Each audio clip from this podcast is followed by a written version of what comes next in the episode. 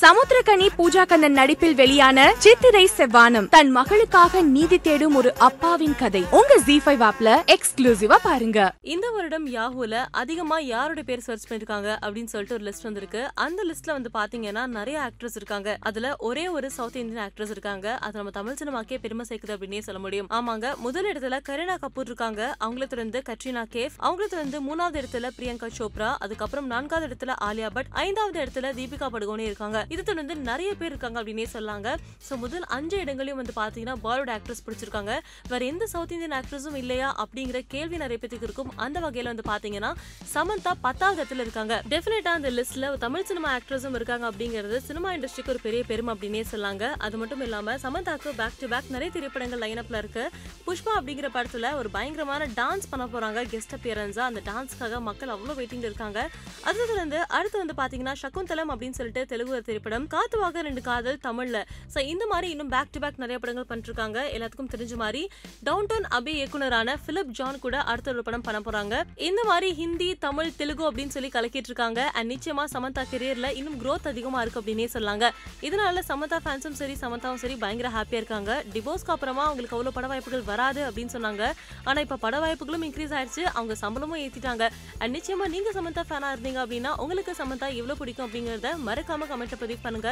மறக்காம சின்னலகத்துக்கு லைக் பண்ணுங்க ஷேர் பண்ணுங்க சப்ஸ்கிரைப் பண்ணுங்க.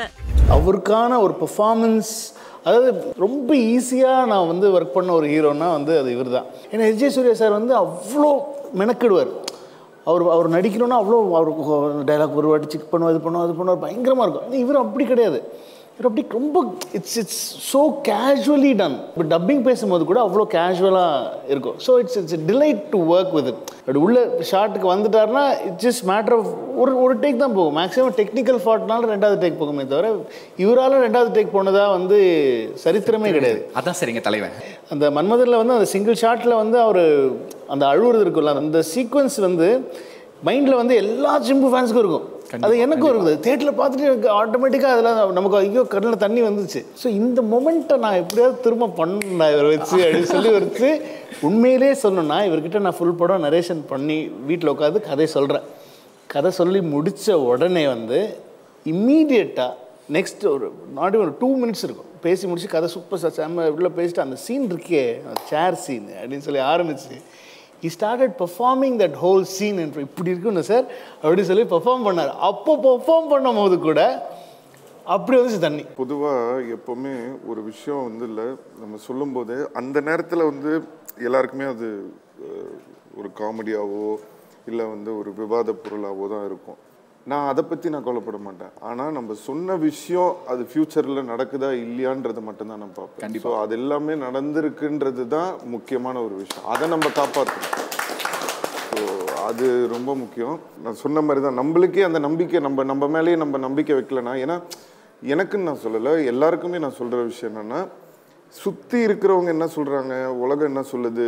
ஒருத்தர் நம்மளை பற்றி என்ன கமெண்ட் பண்ணுறாங்க என்ன நினைக்கிறாங்கன்றதெல்லாம் முக்கியம் இல்லை. நம்ம என்ன நினைக்கிறோம் நம்மளை பற்றி கண்டிப்பா. நம்ம அந்த நம்பிக்கையோட இருக்கோமான்றது தான் என்றைக்குமே முக்கியம். ஸோ அதை நம்ம பிடிச்சிக்கிட்டோம்னா அது நம்மளை கூட்டிகிட்டு போயிட்டே இருக்கும். அவ்வளோதான் ஆக்சுவலாக என்ன நடந்ததுன்னா ஏகான் அவர் இங்கே சென்னைக்கு வர வச்சோம். ஃபஸ்ட்டு ரெக்கார்ட் பண்ண முடியல வாய்ஸை அதுக்கப்புறம் இங்கே சென்னைக்கு வந்தார். ரெக்கார்ட் பண்ணிட்டோம். வீடியோலாம் ஷூட் பண்ணிட்டோம். அந்த ஃபுட்டேஜ் வந்து காணோம். அது யாரோ அது எப்படி மிஸ்பிளேஸ் ஆச்சுன்னு தெரியல. பட் குட் நியூஸ் என்ன அப்படின்னு சொன்னால் பை காட்ஸ் கிரேஸ் ஒரு லாஸ்ட் டூ மந்த்ஸ் த்ரீ மந்த்ஸ்க்கு முன்னாடி தான் அந்த ஃபுட்டேஜ் திருப்பி கைக்கு அதனால தான் அதை ரிலீஸ் பண்ண முடியல. இன்னும் கொஞ்சம் அதில் ஷூட் பண்ண வேண்டியது இருக்கு. ஸோ அதை இப்போ பண்ணி இந்த டூ தௌசண்ட் டுவெண்ட்டி டூவில் லெவன்த்தம் வந்துடும் so all we need is pyaar prema kadhal so super lovely பாடணுமா? O. All we need is pyaar prema kadhal kadhal all we need is pyaar prema kadhal kadhal. வா வா வா super. உள்ள விட்டது. அப்படின்றது வந்து ஒரு அதிகாரத்தில் இருக்கக்கூடியவன் அவனுக்கு அரசும் சப்போர்ட் பண்ணுன்றது தெரிஞ்சு அலட்சியப்படுத்துற ஒரு விஷயமா இருந்தது. நான் எதாச்சும் திரும்பி பார்த்துட்டு தான் போனேன். அப்போ அது அது டைலாக்காக கிடையாது. அப்படி தான் திரும்பி பார்த்துட்டு தான். ஏன்னா லுக் ஒரு ஒருத்தங்க நாலஞ்சு பேர் உட்காந்துருக்காங்க இவங்க புதுசாக இருக்காங்க.